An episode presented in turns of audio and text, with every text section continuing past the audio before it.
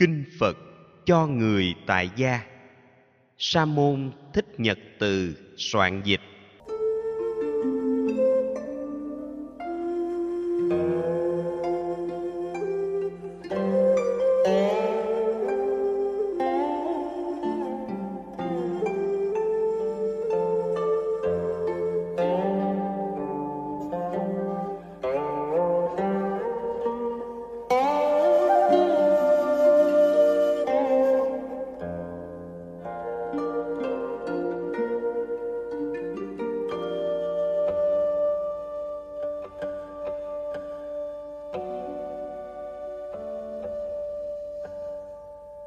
Lời nói đầu.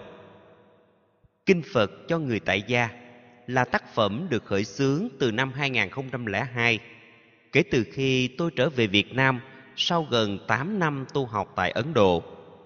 Thực ra, tác phẩm này được thai ngán từ năm 1994, ngay sau khi tôi biên soạn và xuất bản quyển Kinh Tụng Hàng Ngày. Do vì bận rộn quá nhiều Phật sự, dù rất mong muốn, tôi đã không thể hoàn tất tác phẩm này trong vòng 2 năm như đã dự kiến. Hơn một thập niên trôi qua, tôi mới có thời gian và điều kiện để hoàn thành công việc tuyển chọn, phiên dịch và ấn hành rộng rãi. Nếu Kinh Tụng Hàng Ngày là một tuyển tập 49 bài kinh từ hai truyền thống Phật giáo Nguyên Thủy và Đại Thừa, thì Kinh Phật cho người tại gia phần lớn được tuyển dịch từ Kinh Tạng Pali và một số từ Kinh Điển Đại Thừa. Như tên gọi, bộ kinh này chỉ dành cho giới Phật tử vốn mưu cầu sự nghiệp, phước báu, hạnh phúc và chia hạnh phúc mình có cho những người hữu duyên. Vì nhắm đến đối tượng người tại gia, trong quá trình tuyển chọn và biên dịch, tôi đã phân loại 63 bài kinh quan trọng thành 5 nhóm chủ đề: đạo đức, xã hội, triết lý, thiền định và tịnh độ, nhằm đáp ứng cái gu tâm linh của người tại gia, vốn không thể ngang tầm với cái gu tâm linh của người xuất gia.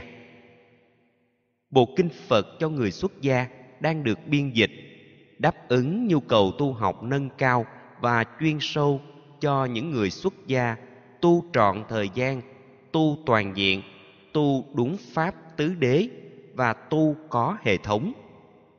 Phần lớn các bài kinh trong tác phẩm này rất phổ biến trong thời Đức Phật, nhưng có phần xa lạ với Phật tử Bắc truyền tại các nước Trung Quốc, Nhật Bản, Triều Tiên, Hàn Quốc, Tây Tạng và Việt Nam.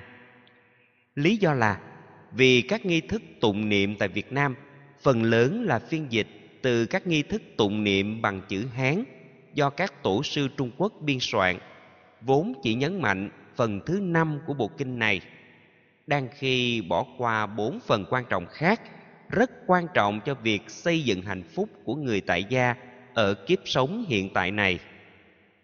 Chủ đề 1 gồm 12 bài kinh về đạo đức, giới thiệu bao quát về bản chất và giá trị đạo đức trong việc xây dựng hạnh phúc cho con người và hòa bình cho thế giới.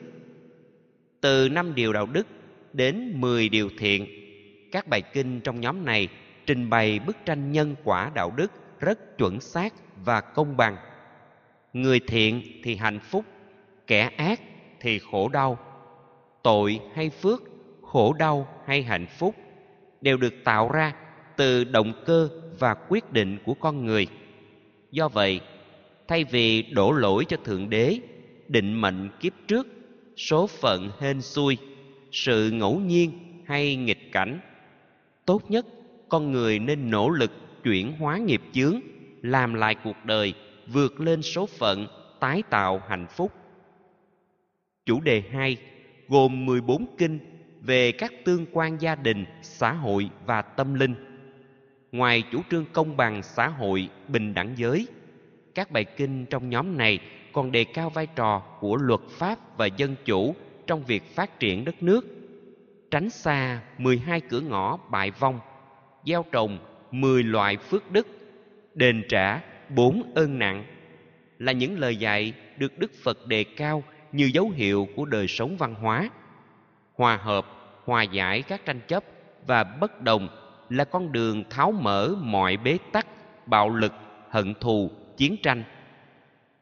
Nhà vua ngoài việc thường tôn pháp luật còn là người điền mẫu về đạo đức, phổ biến chánh pháp, bình ổn xã hội, góp phần xây dựng một thế giới hòa bình.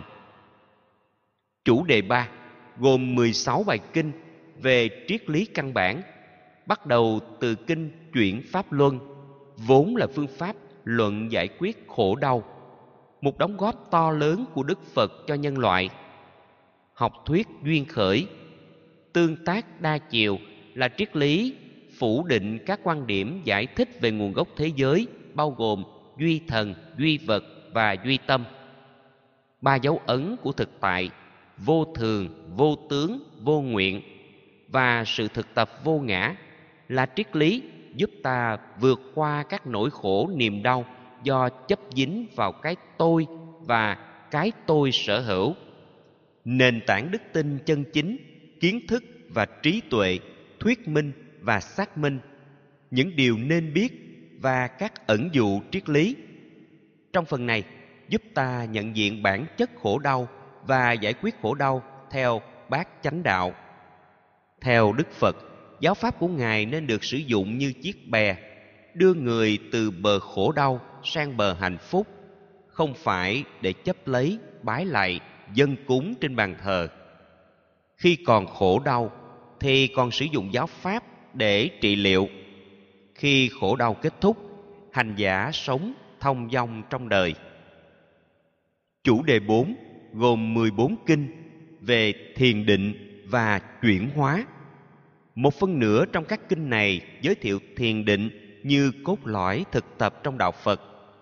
Thực tập thiền định bắt đầu từ việc làm chủ các giác quan, chánh niệm trong từng cử chỉ, quán niệm hơi thở ra vào, làm chủ thân thể, cảm giác, tâm tư và ý niệm.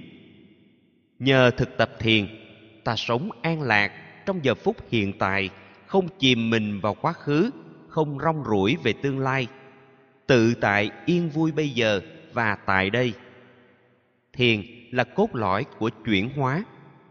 Ngoài thiền định, Đức Phật còn dạy cách phát khởi tâm Bồ Đề, nuôi lớn từ bi hỷ xả, tu tập các pháp lành, tâm niệm về 8 điều giác ngộ của Bồ Tát và thực tập 7 phương pháp chấm dứt khổ đau.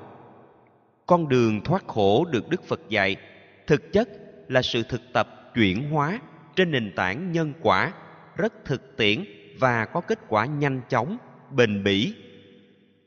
Phần 5 gồm có 7 kinh về tịnh độ, vốn rất quen thuộc với Phật tử Bắc Tông, được sử dụng trong các khóa lễ tại Việt Nam. Kinh Phổ Môn khái quát về cuộc đời, hạnh nguyện và độ sinh của Bồ Tát Quan Âm. Kinh Dược Sư dạy nghệ thuật chuyển hóa tham sân si để mỗi người trở thành thầy thuốc tâm linh của bản thân. Kinh A Di Đà giới thiệu 5 phương diện xây dựng tịnh độ, gồm căn lành lớn, phước đức lớn, nhân duyên lớn, quán pháp âm và nhất tâm bất loạn. Sám hối 6 căn là nghệ thuật chuyển hóa gốc rễ khổ đau của 6 giác quan, trong khi sám hối hồng danh là cách ta quy ngưỡng và lễ lạy các đức Phật, một mặt chuyển hóa nghiệp chướng, mặt khác tăng trưởng sức khỏe nhờ vận động toàn thân. Kinh Vũ Lan và Kinh Báo Ân Cha Mẹ dạy và truyền bá văn hóa hiếu thảo, uống nước nhớ nguồn. Kinh Phật cho người tại gia góp phần xây dựng một thế giới cực lạc bây giờ và tại đây bằng chính sự thực tập và chuyển hóa. Vì tính chất toàn diện và hệ thống của bộ kinh, tôi kính mong quý Phật tử tại gia nên nỗ lực không mệt mỏi, đọc tụng, nghiền ngẫm và ứng dụng trong đời sống thực tiễn. Nếu mỗi bài kinh là một toa thuốc tâm linh có thể trị lành các chứng bệnh khổ đau, thì tuyển tập các bài kinh này sẽ là nguồn dược chất vô cùng quý giá.